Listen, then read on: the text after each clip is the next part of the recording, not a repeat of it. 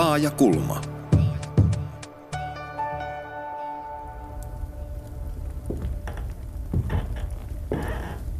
Tuskinpa vaan, vastasi Heiskanen. Mikä pakko niiden on korottaa? Työväkeä saavat kyllä 80 pennillä tähän aikaan. Ja minä pelkään, että meille on suoraa vahinkoa koko rautatiestä, vaikka se avuksi on olevinaan. Tänne rupeaa sen tiimalta tulvaamaan työväkeä joka haaralta ja palkat pysyvät kesän aikaan yhtä alhaalla kuin nyt. Mitäs yksityiset rupeaisivat maksamaan enempää kuin valtiokaan? Entä kun tilalliset juuri kuuluvat käyneen insinööreille puhumassa siitä, ettei millään muotoa pitäisi antaa työväelle suuria palkkoja, tiesi Holopainen kertoa. Kie savita, huusi Lopo, ne ovat kaikki yksistä puolin meitä sortamassa. Mutta antaahan olla, tulee se vielä kerran niidenkin vuoro. Ellei tässä elämässä, niin tulee toisessa. Tehkööt vaan uhalla, minkä voivat. Kyllä kosto koituu. Ihan panee kunnat köyhälle väelle, ellei ensi kesänäkään pääse ansaitsemaan enempää kuin 80 penniä, puhui Tiina Katri. Monellakin 5-6 lasta, siihen hyyryt ja talven aikaan tehdyt velat, jotka pitäisi maksaa. Entä kun sitten on jo joutunut niin tyhjäksi jo vaatteja kaiken puolesta, ettei ole monellakaan enempää kuin taivaan linnulla? Minä tosiaan en ymmärrä, millä lailla ensi talvena eletään.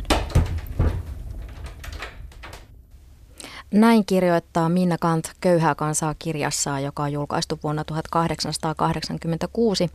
Ja kirjassa kuvataan köyhää perhettä, jonka isä on joutunut työttömäksi. Onko Minna Kantin tuotanto teille tuttu, Reetta Meriläinen ja Riikka Suominen?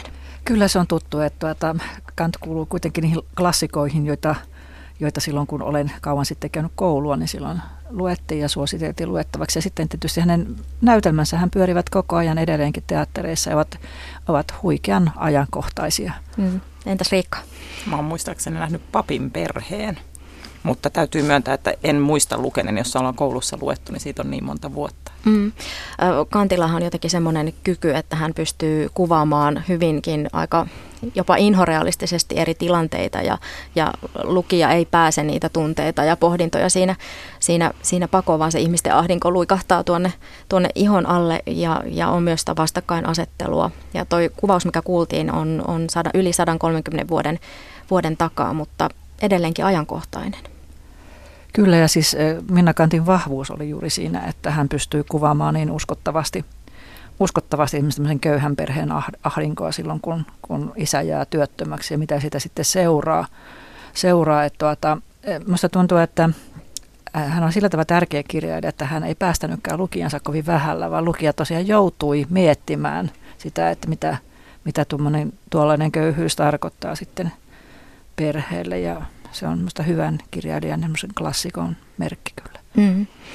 Kaikki eivät tuolloin 1800-luvun lopussa olleet Suomessa köyhiä ja kärsineet nälästä ja puutteesta, kuten ei myöskään tämän päivän Suomessa tai, tai maailmassa. Onko teillä muita kokemuksia muista kirjoista tai elokuvista, joissa vahvasti nousee esille semmoinen yhteiskunnallisen oikeudenmukaisuuden vaatimus ja, ja se on jotenkin tehnyt teihin vaikutuksen? Kuinka pitkä tämä ohjelma on? 47 minuuttia. ja, kyllähän, kyllähän se on ihan siis alkaen Dickensistä ja mm. siis näistä maailmankirjallisuuden klassikosta Victor Hugosta ja muista, että se on ollut siellä, se oli siellä vuosisadan 1800-luvun 1900-luvun vaihteessa, niin että eikö silloin kun tämä yhteiskunnallinen tämmöinen laajempi nousu lähti ja tuli niin sanottu työväenkirjallisuus ja, ja ihan sitten yleiskirjallisuuskin, niin kyllähän siellä tämä yhteiskunnallisen oikeudenmukaisuuden teema oli todella vahvasti esillä ja su- suomalaisissa niin sanotulla työläiskirjailijoilla niin ihan mitä suurimmassa määrin. Hmm. Äh, tässä tota, niin pyysit meitä ennen tätä ohjelmaa miettimään sellaisia kirjoja, jotka, joissa oikeudenmukaisuutta käsitellään, jotka on tehnyt tota, vaikutuksen, niin – oikeastaan varmaankin kaikki ne kirjat, joita tuli mieleen, mitkä on tehnyt itseen vaikutuksen, niin sitten huomasi, että niissä käsitellään tosi paljon just tätä tämmöistä yhteiskunnallista oikeudenmukaisuutta. Esimerkiksi yksi on tämmöinen kuningas Leopoldin haamu, jossa 1800-luvun lopun Kong kertoo Kongosta, missä belgialaiset melskaavat. Ja se on tota, kirjan vahvuus on se, että kun sä menet siihen maailmaan, niin sä koet voimakasta empatiaa sitten, niin kuin tässä Minna Kantin tota niin, kirjassa Reeta kuvasi, että, tavallaan hänen, että kun kuvataan niiden ihmisten oloja, niin sä menet ehkä vähän niiden ihmisten nahkoihin, vaikka heidän elämänkohtalonsa on hirveän paljon karummat ja väkivaltaisemmat ja, ja julmemmat kuin mitä ikinä voisi itse kuvitella. Ja, ja se, mulla oli tällä viikolla ilo haastatella yhtä aivotutkijaa, joka, joka puhui, että kirjoista, kirjojen tota, hienous on se, miten ne kasvattavat meidän empatiakykyä ja, ja sitä että, että, että esimerkiksi sosiaalisessa mediassa meille tarjoillaan vaan sitä, joka vahvistaa meidän nykyistä maailmankuvaa, mutta kirjailija tarjoilee me jotain tämmöistä epämiellyttävää ja vaikeaakin, joka asettaa meidät tämmöisten vaikeiden kysymysten äärelle, mutta kasvattaa sitä kautta meidän empatiakykyä. Mm. Kyllä, minusta tuntuu, että aika monen muutoksen taustalla on nimenomaan se, että on tarpeeksi monta ihmistä, joihin on pystytty vaikuttamaan kuvaamalla joku tilanne kaikessa karuudessaan, joko yksilön tilanne tai jonkun kokonaisen kansakunnan tilanne. Ja näistä kirjoista, jotka on vaikuttanut, joka on niin edesauttanut asia, asiantilan ymmärtämistä, ymmärtämistä oli esimerkiksi Mandelan tämä pitkä tie vapauteen, jossa, jossa tämä apartheid koko, kaikessa niin kuin karmeudessaan niin tuli esille, mutta se tuli sellaisella tavalla, että, että sä, sä et torjunut sitä tietoa, vaan sä, että voi, siis se, jotenkin nyt syntyi sellainen käsitys siitä, mitä se apartheid tarkoitti sekä valkoisille että mustille. Mm tavallaan laajentaa sitä, että pystyy katsomaan asioita useammasta kulmasta ja jotenkin oivaltavaan sitä kautta. Mitä oikeamielisyys merkitsee arvona teille ja, ja mitä, se on, mitä se on vaikuttanut teidän elämään? Hmm. Se, se oikeamielisyys, se on, se on, määrit, se on hyvin hankala määritellä, että kun, kun näin tämän, tämän tuota, laajakulman otsikkoa, niin mä oikein pitää miettimään, että mitä on oikeuden, oikeamielisyys ja kuinka se eroaa, vai eroako se ollenkaan oikeudenmukaisuudesta tai reiluudesta.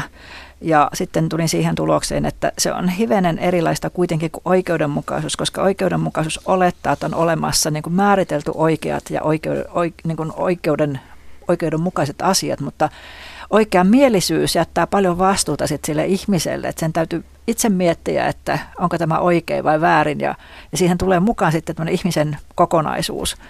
Ja, ja tuota, se, se on se hyvin tärkeä asia oikeamielisyydessä on se, että kukaan ei voi julistautua oikeamieliseksi, vaan se oikeuden, oikea mielisyys testataan aina teoissa. Mm. Entäs Riikka? Mä luin lapsena kovasti Tiina-kirjoja, jonka päähenkilö on varmaan ihan rasittavuuteen saakka semmoinen oikeamielinen. mutta... Millainen hän on? Kuvaile vähän. No hän on semmoinen reilu kaveri ja rehteys on hänelle suuri arvo ja välillä hän on vähän kuritonkin, mutta kyllä hänen on aina sydän paikallaan ja, ja sillä tavalla ja kärsii sitten rangaistuksen, jos jostain tämmöisestä niin, kuin, tota, niin rikkeestään saa rangaistuksen, niin pystypäin, koska tietää, että se oli väärin tehty ja, ja tällä. Mutta silloin siis ala-asteiässä se teki muuhun suuren vaikutuksen. Muistan sanoneeni yhdelle kaverille, että mä haluaisin olla niin kuin Tiina. Mm. Että se teki niin suuren vaikutuksen, mutta, mutta sana... Mikä siinä puhutteli sua siinä Tiinassa? Mitkä kaikki asiat oli? No se oli kauhean reipas, sille tapahtui hauskoja asioita ja, ja se, se, se oli kuvattu sellaisena, hän oli tarkoituksella kuvattu sellaisena ihmisenä, joka, joka tekee oikein ja, ja rivien välistä kävi ilmi, että, että se aina kyllä kannattaa. Mm. Mutta mut oikea mielisyys on mun mielestä aika vaikea. Oikea mielisyys ei mun mielestä sanana ole ainoastaan positiivinen. Mun mielestä se helposti taittuu oikea oppisuuteen ja se on sitten vaarallista ja, ja provosoi monia ja, ja on sellaista sitten ehkä vähän uskonkappaleista kiistelyä sen sijaan, että tehtäisiin, niin kuin Reeta sanoi, niitä oikeita tekoja, niin, niin teoretisoidaan, että kukas meistä on kaikkein oikeimmassa – Kyllä, ja tämä on hauska, koska, koska tuota, mä pienenä en ymmärtänyt lainkaan, mit, siis mitä sana vanhurskas, jota, joka paljon tuommoisessa kirkollisissa yhteyksissä käytetään ja raamatun tekstissä käytetään. Ja mä olin mun mielestä Polvijärven rukoushuoneella haisi tai tuoksui vanhurskaalle ja se oli sekoitus liitua ja kirjoja ja vähän tuoretta maalia. Ja sitten vasta vähän aikuisiällä mulle selvisi, että se vanhurskas tarkoitti juuri oikea mielistä. Ja kyllä se tietynlainen helpotus oli. Että se, niin, että se ei ole mikään haju, mikä vaan ilmeisesti. Ja, joka vaan leijailee ihmisen ympärillä. Että, Siitä tunnistaa hänet. kyllä, että sieltä tulee vanhurskas. Se oli ihan, ihan mm. kyllä todellakin helpotus. Mm. No onko, onko, minkä asioiden parissa te pyritte jotenkin sitä semmoista, niin kuin kuvasit, että sä ihailit sitä Tiinaa, joka toimi oikein ja reilusti ja, ja näin, niin onko jotain semmoisia asioita, mitä te olette halunneet edistää siksi, että maailma olisi reilumpi? Ihan hirmu, pyrin siihen monessa asiassa ja varmaan epäonnistun melkein yhtä monessa, mutta tosi monessa asiassa mulle ehkä ne itselleni ympäristöasiat on ollut, että mä näen siinä sellaisen reiluuden, että meistä ei, ei ole reilua, että meistä joku käyttää määräänsä enempää yhteisen maapallon tota, resursseja, Ni, niin siinä. Ja sitten on, kyllä mä ihan aikuisielläkin mietin, musta on välillä maailmassa tosi vaikea tietää, mikä on oikein, ihan hirmuisen vaikea. Ja, ja silloinkin, kun yrittää, niin, kuin, niin, niin niin mulla on semmoiset kolme semmoista vähän niin kuin nyrkkisääntöä.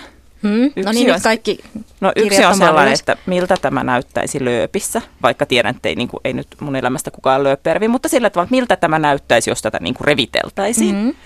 Öö, voisiko tästä tehdä kaikille yhteisen säännön, jos kaikki toimisivat niin kuin minä, kun tekee nyt mieli vaikka jättää auto jalkakäytävälle, kun se on parkkipaikkaa ei löydy mistään, ne olen myöhässä, niin mm. jos kaikki jättäisivät, niin mitä siitä tulisi? Ja sitten, tota, ja sitten kolmas on se kaikkein armollisin ja helpoin, että onko mä enemmän osa ratkaisua vai ongelmaa, jos mä toimin näin. Ja näitä sitten pohtimalla, niin yritän miettiä, että mikä on oikein. Mm-hmm. No kyllähän varmasti tuo tämmöinen uutisjournalismi on kaiken kaikkiaan sellaista, joka pyrkii lisäämään oikeanmielisyyttä maailmassa ja siis ihan se lattea, mutta ihan paikkansa pitävä termihän on maailman parantaminen. Ja se, minusta se lähtee uutisjournalismissa siitä, että, että tiedolla yritetään vaikuttaa ihmisiin. Ja kerrotaan ikäviäkin asioita ja kerrotaan sellaisia, jotka ei miellytä kaikkia. Tai joskus voi että ei miellytä juuri ketään, mutta ne täytyy vain kirjoittaa, että ihmiset tietäisivät asiasta. Mutta sitten sitten tällaisessa mennään, mennään henkilöön, eli itseni, niin tuota, kyllä mä sitä oikeamielisyyttä yritän levittää maailman toimimalla naisten pankissa, että, että koska se on ihan se on niin hirvittävän epäreilua, että on maailmassa ihmisiä, joilla ei ole mitään ja sitten on niitä, joilla on enemmän kuin ikinä tarvitsevat ja jotenkin tätä kuilua pitäisi siinä yrittää nyt sitten kuroa vähän pienemmäksi ja, ja tuota, mutta ei niin, että, että tässä sitten me, me että nyt tuolla sitten hyvän tahtoisesti säälien annetaan tuonne vähän almuja, vaan niin, että tuetaan niissä asioissa, jotka pitkäjänteisesti ja kestävästi auttaa sitten ihmisiä. Tässä oikeudenmukaisuuskysymyksessä on myös se, että kuinka paljon sitä uskaltaa ajatella. Kuinka paljon uskaltaa kohdata sen valtavan epäoikeudenmukaisuuden, joka maailmassa vallitsee, että uskallanko mä alkaa pohtia kehittyvien maiden, kehitysmaiden naisten vaikka asemaa, uskallanko mä ajatella, että Suomessa ei kaikilla ole rahaa lääkkeisiin tai lukiokirjoihin ja joku voi asua ulkona, niin sen takia oikeudenmukaisuutta helposti kartan tai tiedän, että, että mieli pyrkii karttamaan näitä kysymyksiä, koska se lopputulos on niin tyrmäävä, että minä sallin näin suuren epäoikeudenmukaisuuden tapahtua Suomessa. Ja jos minä oikeasti ajattelisin sitä, niin munhan pitäisi avata kotini ja, ja ainakin lompakkoni ja, ja ruokapöytäni tosi monille ihmisille. Kyllä mm. siis se, jotenkin se oikeamielisyyden tai oikeudenmukaisuuden ajatus silloin, kun sä sitä, sitä hyvin sille vilpittömästi mietit, niin kyllähän se huutaa tekemään jotain. Ja se just tässä piilee varmasti se, myöskin se ongelma, että tulee semmoinen niin kuin, sanoisinko moraalinen paine tehdä jotakin ja sitten jos tuntuu, että on niin hirvittävän paljon kaikkea muuta, että mä en voi, enkä mä ehdi, enkä jaksa, enkä pysty, niin siitä tulee sitten itselleni huono olo, että on helpompi antaa olla – ja sitten ruveta sitten vielä huonommassa tapauksessa sitten meuhkaamaan siitä, että miksi, mitä on nyt tuossa touhottaa. Jos joku, joku sitten päättääkin tehdä jotain. Laajakulmassa pohditaan tänä syksynä hyveitä ja paheita ja muitakin filosofisia teemoja ja, ja pohditaan myös sitä, että miten ne vaikuttavat meidän nyky-Suomessamme. Minä olen Satu Kivelä ja nyt laajakulmassa pohditaan siis oikeamielisyyttä, joka on yksi antiikin Kreikan keskeisimmistä hyveistä. Ja vieraana ovat journalisti Reetta Meriläinen ja Vihreän langan päätoimittaja Riikka Suominen. Ä, antiikissa ihminen oli ennen kaikkea hyvinkin sosiaalinen olento. Ihmisiä ajateltiin haluavan toimivan niin, että se hyödyttää koko yhteisöä. Totta kai siellä oli myös tämä naisten asema ja orjen tilanne, joka ei sitten ihan kaikki ei kuuluneet tavallaan tasaveroisesti siihen, siihen yhteisöön. Ja oikeamielisyyden nähtiin vahvistamaan sen yhteisön harmoniaa, ja, ja onko se harmonian ajatteleminen nyt jotenkin tässä meidän ajassa vanhanaikaista? Tähän saadaan vastaus sitten ohjelman loppupuolella. Ja kuten Reetta ja Riikkakin on tässä oikeamielisyyttä ja ja oikeudenmukaisuutta pohtinut, että, että miten se on käsitteenäkin jotenkin semmoinen saippua pala ja, ja hankala, niin ei se ollut antiikistakaan helppoa miettiä sitä, että mitä se nyt on. Ja, ja Aristoteleilla oli siihen hyvin käytännönläheinen näkökulma. Hänen mukaansa esimerkiksi reilu toimiminen kaupankäynnissä ja velkojen maksussa on oikeamielisyyttä ja oike- oikeudenmukaisuutta. Ja, eli Aristoteleilla oli hyvin vahva tämä käytäntö, niin kuin tekin sanoitte, että se oikea mielisyys ei yksistään riitä, vaan sen täytyy aina tulla siihen käytäntöön.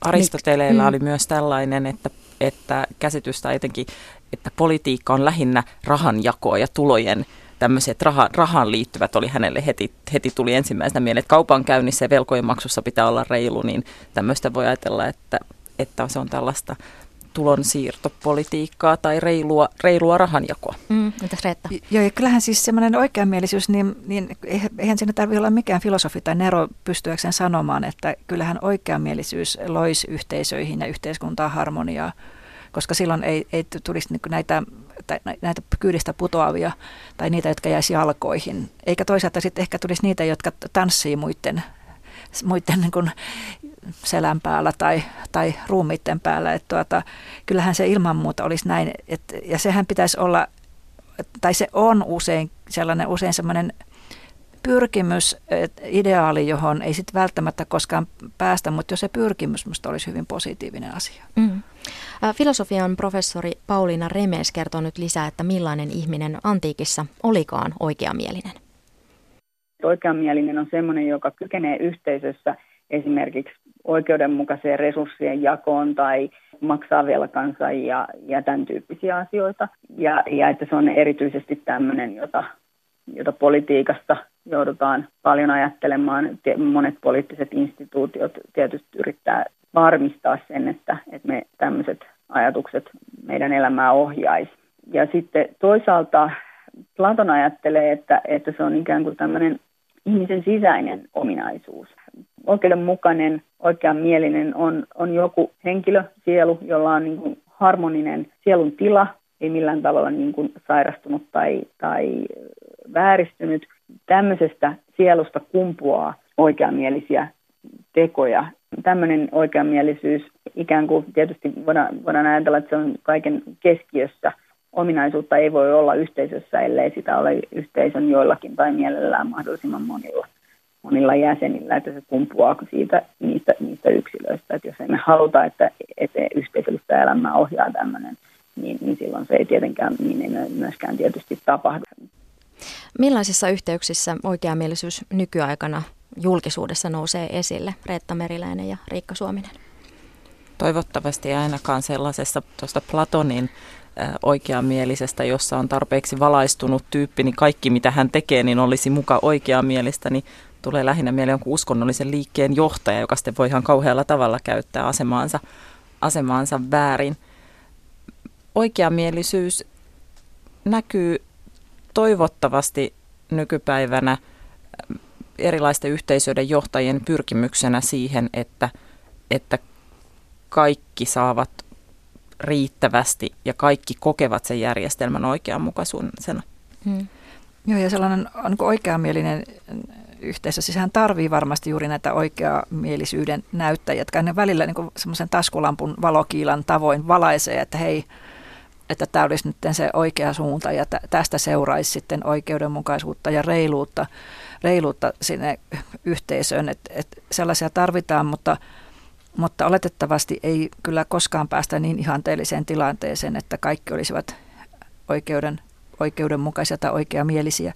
Mutta todellakin niin se ideaalin pitäisi olla näkyvissä kuitenkin. Joku, joku, jonkun sitä täytyisi aina niin kuin pitää tuossa kasvojen edessä. Oli, oli se sitten johtaja tai olisiko se joku mielipidevaikuttaja, olisipa se journalisti tai olisipa se kirjailija, taiteilija. Siis me tarvitaan tällaisia oikeudenmukaisuuden niin kuin näyttötauluja mm. tauluja, tai me tarvitaan sitten peilejä, jotka heijastaa sieltä sitten. Ja sitten mikään ei estä meitä yrittämästä olla oikeamielisiä. Mm pelko voi välillä estää, koska se jos joku ihminen julistautuu, että minä pyrin tekemään oikein, ei edes sano, että minä olen oikeassa, vaan, vaan minä pyrin. pyrin tekemään oikein, niin siinä paljastaa mun mielestä semmoisen haavoittuvuuden, että sittenhän susta voidaan alkaa etsiä niitä vikoja.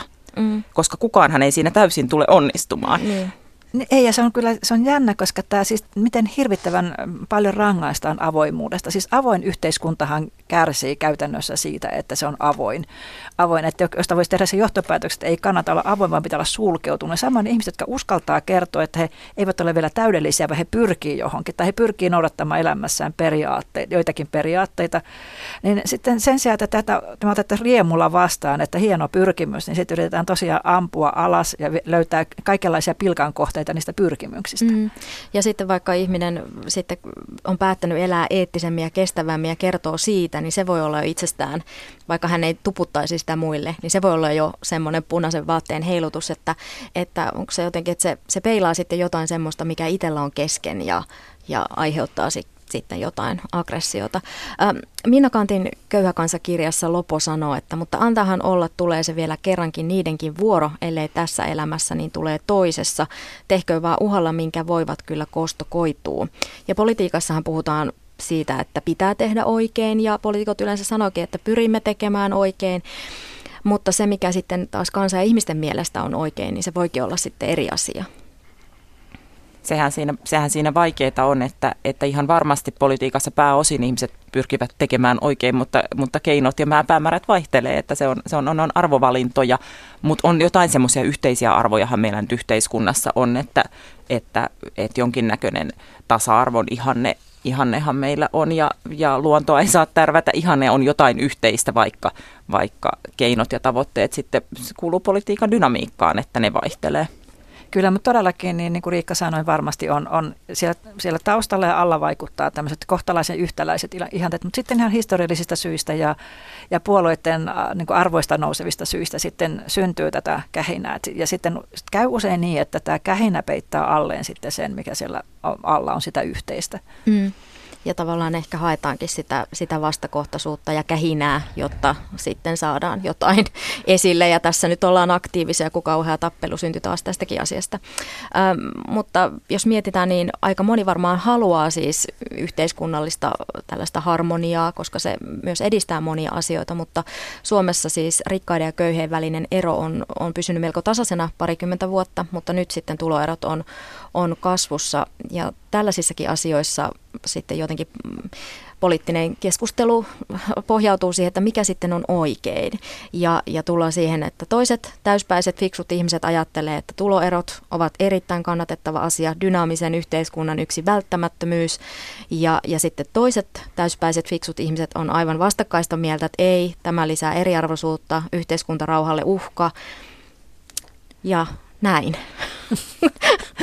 Että, näitä maailma vaan toimii ja tuota, mä en tiedä sitten, onko siihen olemassa ratkaisu, koska olisi, olisi tosi hieno miettiä, että löytyykö, kun, kun tätä nyt kun meillä on nämä supertietokoneet ja kaikki, että voisiko ne sitten supertietokoneet niin kuin louhimalla tarpeeksi ison määrän tietoa, niin löytää sellaiset niin hyvät skenaariot sille, mikä, mitä mistäkin ajattelusta seuraa. Ihana ajatus. Nyt joku nörtti ottaa koppi tästä koppi, ideasta. Että mitä esimerkiksi tästä kasvavista, tu, kasvavista tuloeroista, mitä siitä seuraa? Niin kun nämä skenaario, että kaikki menee hyvin ja yhteiskuntarauha säilyy ja on vain hyvä, että on tuloerot ja kasvatetaan lisää. Tai sitten siitä, että mitä, mitä, miten yhteiskunta alkaa mennä repaleiseksi, kun tuloerot kasvaa. Ja nämä skenaariot sitten, että sitten ehkä ehkä fiksut miehet, fiksut miehet anteeksi, fiksut, mm. fiksut ihmiset sitten kentän kaikilta laidoilta voisi katsoa sitten ihan yhdessä, että hei, että näitä näistä nyt seuraa, että voitaisiko tästä päästä sitten vaikka yhteisen näkemykseen. Siis nerokas idea, täytyisi ottaa joku tänne futuristi mukaan sinne, sinne politiikkaan. Hän skannaa ne kaikki niin kuin tutkimusdatan jonkun robotin tai tietokoneohjelman kanssa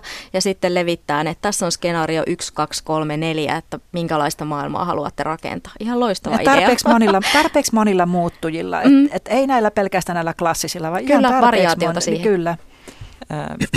Suomessa, Suomessa tuloerot kasvaa jonkun verran, mutta kun meidän maailma on niin globaali, Suomi on niin paljon hyötynyt siitä, että maailmassa tehdään, ihmiset liikkuu ja tavarat liikkuu ja raha liikkuu. Me ollaan hyödytty siitä aivan valtavasti ja se on, se on monilla tavoin ollut tosi hieno asia. Niin kyllä sen mukana mun mielestä myös seuraa se, että, että ei vain tyydytä taistelemaan tuloerojen kasvua vastaan. Suomessa, vaan nähdään myös globaalisti, mitä se tarkoittaa, että, että ne on ihan samanlaisia ihmisiä kuin me, ihan samanlaisine tarpeineen jossain muissa maissa, missä heillä on tota niin, suurta köyhyyttä, huonot elämäedellytykset, ehkä ympäristö tärvätty ja siinä voi olla meillä, meilläkin oma vastuumme, niin, niin tämä maailman tuloerojen tuloerojen kasvu on musta yhtä lailla tosi huolestuttava asia. On ja siis se pitäisi ilman muuta saada tähän skenaarioon. Siis sen se skenaarion pitäisi olla globaali, että et ei pelkästään siis Suomen näkökulmaa, koska koska se on, siihen ei kauhean monimutkaista varmaan tietolouhintaa tarvita, mutta tämä koko maailman skenaario, miten me hyödytään siitä, että jotkut tekee nälkäpalkalla työtä, työtä ja, ja, ja mitä me kärsitään siitä, että köyhät ihmiset lähtee vaeltamaan ja lähtee mm. liikkeelle. Että kyllä se pitäisi olla hyvin semmoinen kokonaisvaltainen koko maapallon kattava skenaario, että siinä olisi vähän nyt sitten työtä nörteille mm. ja futuristeille.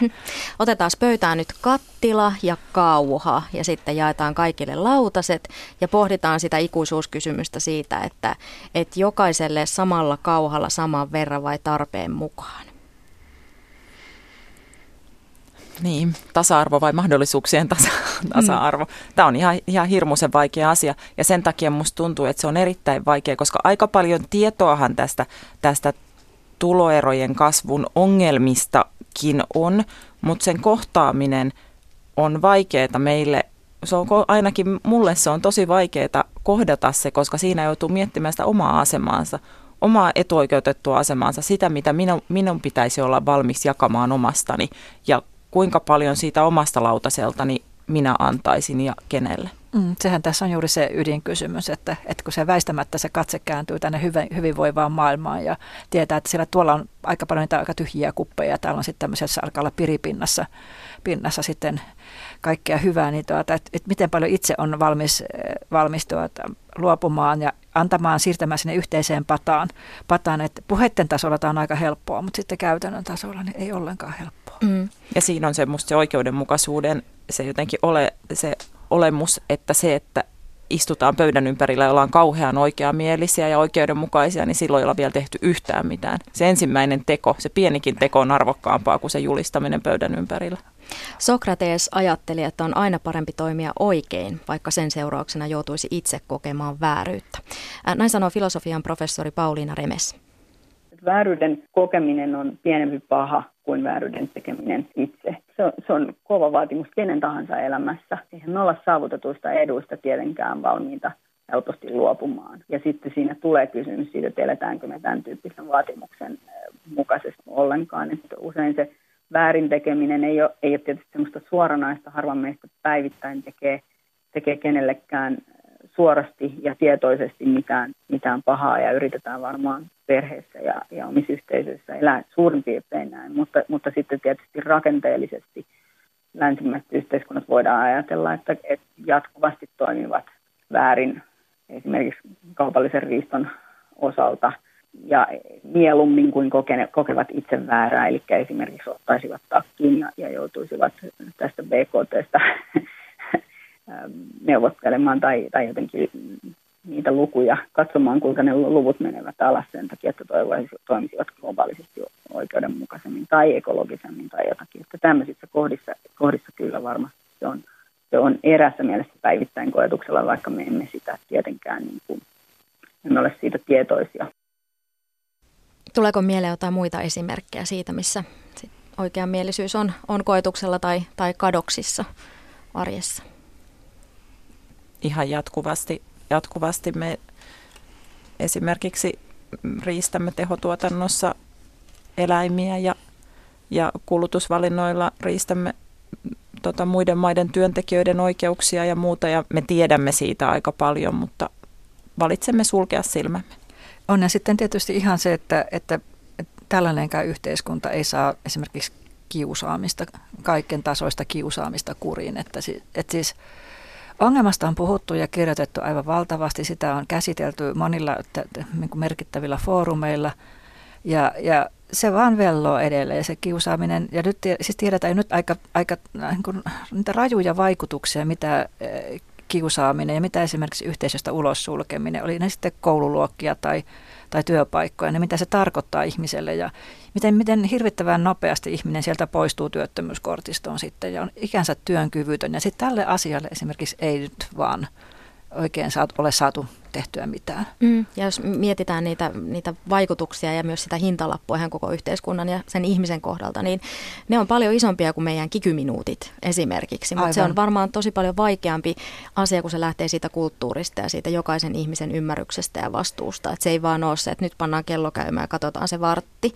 vaan se, miten toimii ja kohtaa ihmisiä arjessa. Aivan, ja sitten tosiaan että ei ollenkaan, mä en ollenkaan niin halveksi, enkä, ja päinvastoin kunnioita niitä pyrkimyksiä saada esimerkiksi koulukiusaa saaminen kurin, että paljon, paljon siellä on myöskin tehty ja paljon yritetään tehdä, mutta sitten kun ajatellaan niin kuin kokonaisuutena, siis koulu ja työpaikat ja, ja koko yhteiskunta, niin vielä olisi paljon tekemistä. Mm, kyllä.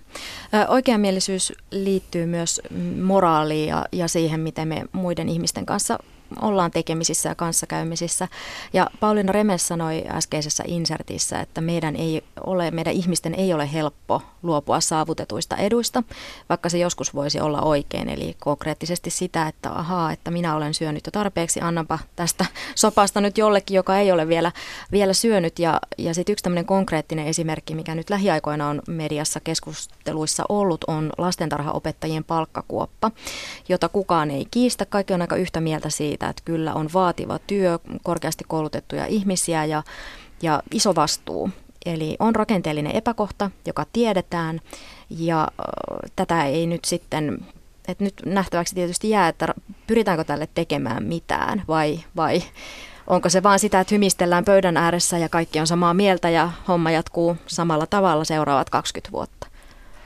Joo, se on hyvä, kun otit tämän asian esiin, koska minusta tämähän on, tämähän 20 vuotta käytyttä, ehkä pidempäänkin ehkä 30 vuotta sitä keskustelua lastentarhaopettajien pienistä palkoista. Ja onhan se nyt ihmeellistä, että sille asialle ei, ei voida tehdä yhtään mitään. Kun, ja sitten se on, se, sen takia siis kaikki se hymistely näistä, miten arvokasta työtä tehdään ja miten äärettömän tärkeää on varhaiskasvatus, niin se valuu jotenkin mun mielestä semmoisena irvokkana nauhana mun korvista ulos, niin. koska, koska siis... Sama nauha 20 vuotta. Sama, joo, mä aina, että, että please, tehkää jotain tai, tai pikemminkin tehkäämme jotain. Mm-hmm.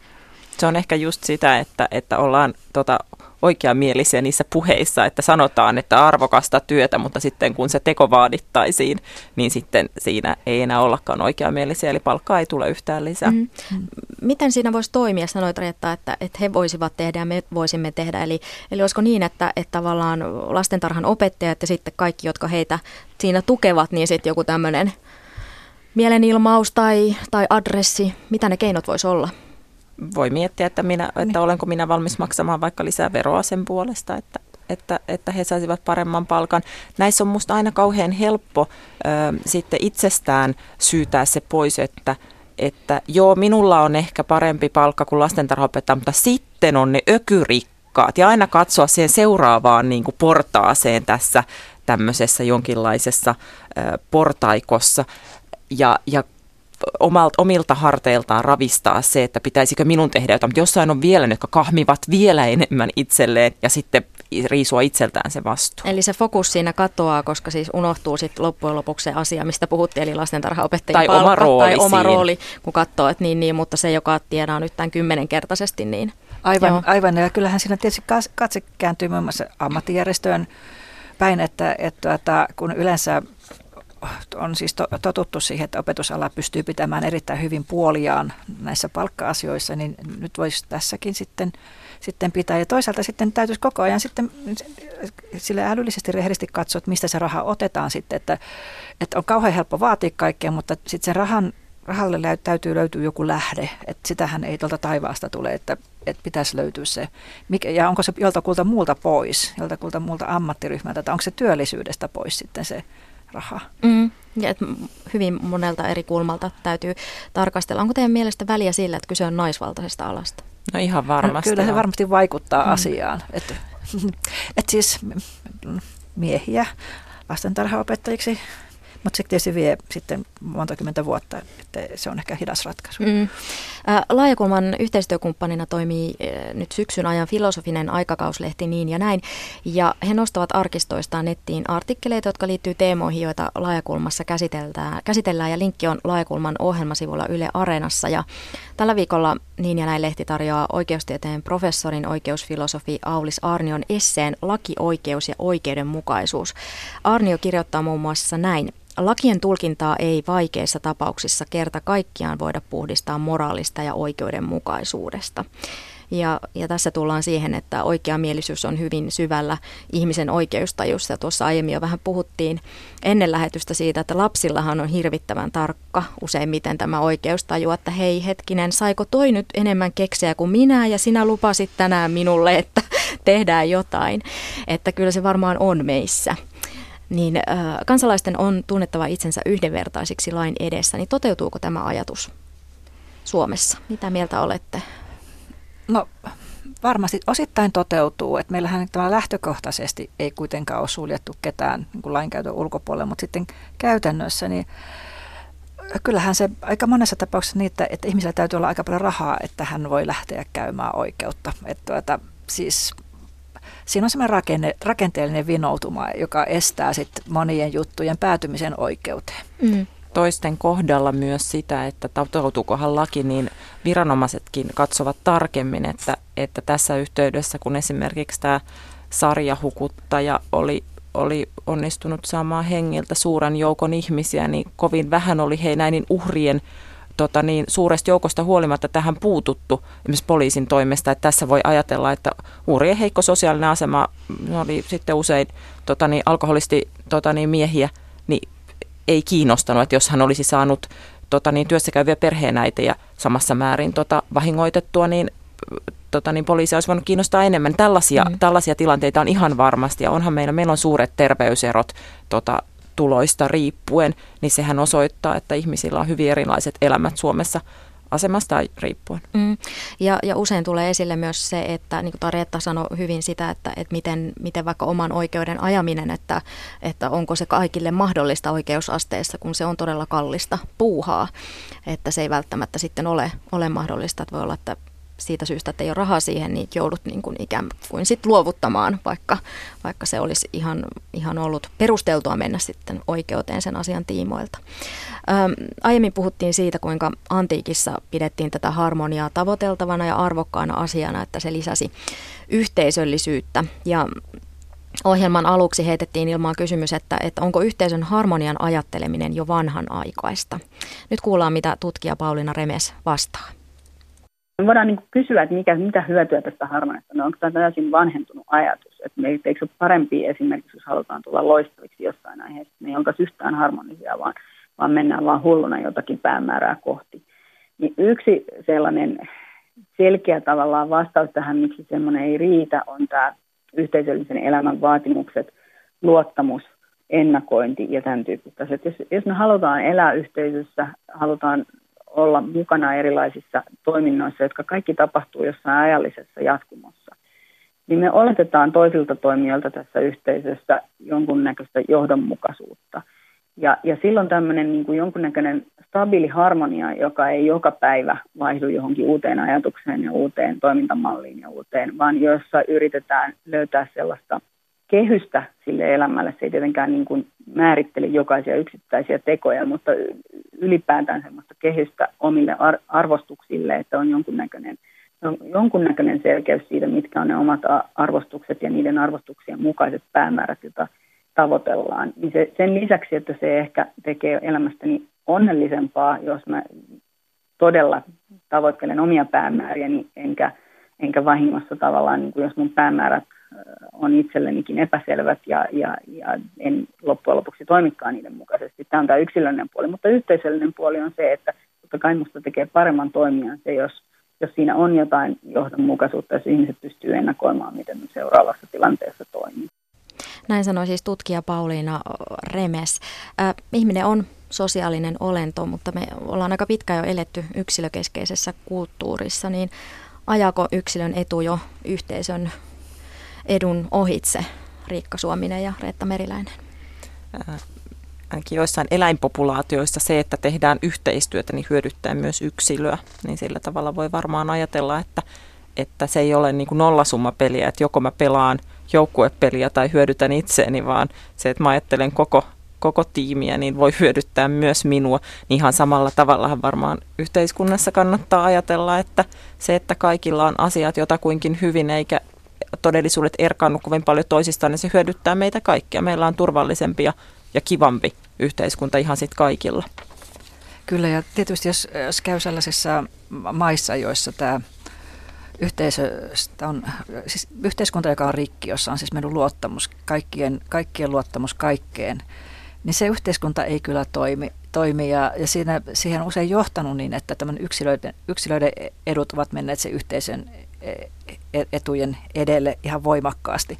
Ja, ja tuota, se on niin hyvä keino hajottaa yhteis, yhteisö tai yhteiskunta, että tulee voimakkaat erot siinä yhteisön hyvän ja yksilön hyvän välillä.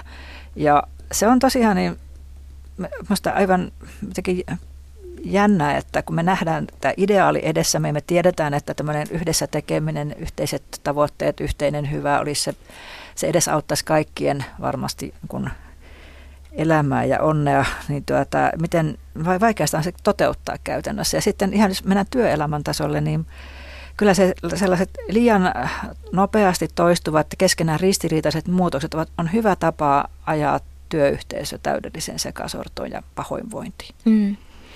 Puhuit tuossa, että kun olet nähnyt sellaisia yhteiskuntia, missä, missä se luottamus on rikottu ja, ja tavallaan ei uskota enää siihen yhteiseen, niin miten te näet, mikä on tilanne Suomessa? Onko meillä uhkaa tässä? Suomessa on kauhean paljon hyvää. Meillä on hyvin, hyvin mun mielestä vielä kuitenkin pääpiirteissään jaettu todellisuus. Me matkustetaan samoilla raitiovaunuilla ja käydään pitkälti samoja kouluja ja synnytetään samoissa sairaaloissa ja, ja muuta, mikä on, mikä on tosi arvokas asia. On, että mä en näe oikeastaan Suomessakin vielä, vaikka me jupistaan ja, ja, ja vaikka meillä aina tulee tuota, tämmöistä niin kuin rituaaliomaista valitusta melkein kaikesta mahdollisesta, niin tuota, kuitenkin niin meillä, on, meillä on aika yhteneväinen tämä kulttuuri, kulttuuri ja aika, aika semmoinen niin yleisellä tasolla aika, aika tasapuolinen yhteiskunta kuitenkin palveluineen ja toimintoineen. Mutta itsekseen se ei pysy sellainen. Ei. Se on tehty, me ollaan yhteiskunnan tehty valinta, että me halutaan sellainen yhteiskunta, missä me kaikki ollaan samassa veneessä. Niin. Ja sitä pitää jatkuvasti pitää yllä sitä Kyllä, ihannetta. se on monen historiallisen valinnan tulos ja monen, ja monen henkilön työn tulos. Ja siis kun ihan lähdetään sieltä viime vuosisadan alusta, niin paljon on tehty töitä, että ollaan tässä. Hmm. Aristoteles ajattelee, että, että ihminen myös luonnostaan kykenee olemaan oikeamielinen, kun, kun sitten vaan hänellä on eettisesti kestävä päämäärä. Hän pyrkii hyvään keinoilla, jotka sitten edesauttaa elämän kokonaisvaltaista onnellisuutta. Oletteko tästä ajatuksesta samaa mieltä? Että meissä on se mahdollisuus olemassa, jos nämä kaikki edellä mainitut huomioidaan? On se, meissä on se mahdollisuus. Mä ainakin, mä, mä ainakin siellä naivisti uskon siihen, että se on se mahdollisuus. Ja ja se on siellä olemassa, mutta se voi kuolla, jos sitä ei yhtään tueta tai, tai jos sitä koko ajan mätkitään korville. Ja sitten se taas kukoistaa ja voi hyvin, jos sitä kun tuetaan ja kannustetaan. Ja, ja kun tässä Riikka mainitsi nämä Tiina-kirjat, niin monesta sadusta löytyy valtavan hyvää oikeamielisyyden opetusta. Ihan alkaa esimerkiksi tuhkimosta. Tuhkimo ei näille ilkeille sisäpuolille kostanut niitä kaikkia kolttosia, vaan sitten hän kutsui heidät juhliin ja tavallaan antoi heille anteeksi. Siinä voi jokainen miettiä, että kuinka moni pystyy väärintekijälle sanomaan, että tulepa kupposelle kahvia tässä jutellaan ja sovitaan. Mikä voi sumentaa tämmöisen aristotelisen järjenkäytön, jota mm, hän ajattelee, että sitä tarvitaan niin kuin pohjaksi siihen oikeudenmukaiseen ajatteluun ja sitten viime kädessä siihen, että myös toimitaan ja tehdään niin. Mikä Joo. voi sumentaa? Jos näkee yhteiskunnassa suuria epäoikeudenmukaisuuksia, näkee, että muut tekee, muut tekee väärin ja, ja että on parhaansa yrittänyt, mutta toisilla on kauhean paljon enemmän ja itse ei saa sitä, minkä edes tarvitsisi. Niin musta on ymmärrettävää, että siinä tilanteessa on kauhean vaikea sitten, sitten niin kuin aina muistaa sitä oikeudenmukaisuutta. Tai sitten jos, jos ihan varhaislapsuudesta asti on, on, lai, on laiminlyöty, että kukaan ei ole vastannut kysymyksiin, mm. kukaan ei ole tarjonnut turvaa, turvaa ja jos koko ajan vaan mätkitään päähän, niin siinä on hirveän vaikea kehittää sellaista oikeudenmukaista ja valoisaa ja muihin ihmisiin lempeästi suhtautuvaa persoonaa. Mm. Ihminen tarvitsee lapsena ja nuorena ja totta kai aikuisenakin esimerkkejä sitä peilausta, että, että miten, miten toimitaan. Yhdysvaltalaisen yhteiskuntafilosofi John Rawlsin mukaan yhteiskunnan korkein hyve on sen oikeudenmukaisuus ja hänen mukaansa tämmöisen tietämättömyyden verhon avulla tämmöinen oikeudenmukainen yhteiskunta olisi mahdollista saavuttaa. Eli tarkoittaa käytännössä sitä, että meillä olisi verho nenämme edessä ja me ei tiedetä, että missä asemassa me sitten siellä verhon takana, jossa on se yhteiskunta, tullaan olemaan. Että näin ihminen pyrkisi sitten tekemään siitä huonoimmankin aseman, asemasta sellaisen, että elämä olisi inhimillisesti kestävää ja, ja hyvää. Tämä Toimisiko tämä? Tämä on minusta erittäin hieno, hieno ajatus ja, ja tota, to, toivoisin, että, että meidän päättäjät miettisivät tätä. Niin, se on taas sellainen ideaali, johon olisi hyvä edes pyrkiä. Hmm. Me on laajakulmassa puhuttu tänään oikeamielisyydestä Riikka Suomisen ja Reetta Meriläisen kanssa. Satu Kivelä kiittää seurasta ja millainen on oikeamielinen ihminen. Sitä on tänään pohdittu monesta kulmasta ja Twitterissä kuuntelija Marianna vastasi tähän kysymykseen Anselm Kantempyrilaisen lainauksella, joka sopii tähän laajakulman loppuun. Vain se, joka tahtoo tehdä sitä, mitä pitäisi tehdä, tekee oikein. Laajakulma myös Yle Areenassa.